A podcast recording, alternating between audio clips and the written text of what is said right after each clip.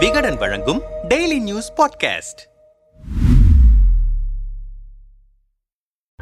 சமீப காலமாக இந்து மதத்துக்கு அடித்தளமாக இருக்கும் மனுநீதி வேத நூல்கள் உள்ளிட்டவை விவாத பொருளாகி வருகின்றன. குறிப்பாக திராவிடர் கழகம் திமுக உள்ளிட்ட இயக்கங்கள் மனுநீதியை மிக தீவிரமாக எதிர்த்து வருகின்றனர். இந்த நிலையில் திமுக எம்பியும் அந்த கட்சியின் துணை பொதுச் செயலாளருமான ஆ. ராசா சமீபத்தில் ஒரு நிகழ்ச்சியில் யாரெல்லாம் இந்துக்கள் என்பது குறித்து உச்சநீதிமன்றம் ஒரு கருத்தை சொல்வதாக சில கருத்துக்களை முன்வைத்து பேசியிருந்தார். அந்த வீடியோ தற்போது சமூக வலைதளங்களில் வேகமாக பரவி வருகிறது. ஆ. ராசாவின் பேச்சில் நாற்பது நொடிகளை மட்டும் கட் செய்து தமிழக பாஜக மாநில தலைவர் அண்ணாமலை தனது ட்விட்டர் பக்கத்தில் தமிழ்நாட்டின் அரசியல் பேச்சின் அவல நிலை. திமுக எம்பி மீண்டும் ஒரு சமூகத்தின் மீது வெறுப்பை உமிழ்ந்து மற்ற சமூகத்தினரை திருப்திப்படுத்துவதை மட்டுமே நோக்கமாக கொண்டுள்ளார். தமிழகம் தங்களுக்கு சொந்தமானது என்று நினைக்கும் இந்த அரசியல் தலைவர்களின் மனநிலை மிகவும் துரதிருஷ்டவசமானது என்று பதிவிட்டிருந்தார். இதன் தொடர்ச்சியாக ஆ. ராசாவுக்கு ஆதரவாகவும் எதிராகவும் சமூக வலைதளங்களில் கருத்துக்கள் பதியப்பட்டு வருகின்றன. அதோடு ஆ. ராசா மீது காவல் நிலையங்களில் பாஜகவினர் புகார் அளித்தும் வருகின்றனர். மேலும் ஆ ராசா மீது நடவடிக்கை எடுக்க வேண்டும் என்று திருநெல்வேலி மாவட்ட பாஜக பொதுச் செயலாளரான வழக்கறிஞர் வெங்கடாசலம் மாவட்ட குற்றவியல் நடுவர் நீதிமன்றத்தில் மனு தாக்கல் செய்துள்ளார். இது தொடர்பாக திமுக செய்தி தொடர்பு இணை செயலாளர் ராஜீவ் காந்தியிடம் கேட்டபோது இந்தியாவில் இல்லாத ஒன்றை ஆ ராசா பேசவில்லை. இதிகாசங்களில் புராணங்களில் இருப்பதைத்தான் பேசியிருக்கிறார். கட்டுக்கதைகளை வாழ்வியலாக்கிவிட்டனர். கடவுளின் பெயரில் மூட நம்பிக்கைகளையும் சாதியத்தின் தீண்டாமையை பரப்புவதை தடுக்கும் நோக்கத்தில் திமுக செயல்படுகிறது. அனைவரும் ஒரே கடவுளை வழிபட்டாலும் குறிப்பிட்ட ஒரு சமூகத்தினர் தான் கோவில் உள்ளே செல்ல முடிகிறது. இந்த தீண்டாமையின் பிறப்பிடத்தை ஒழிக்க வேண்டும். இரண்டாயிரம் ஆண்டுகளாக இருந்த வழக்கத்தை ஒழித்து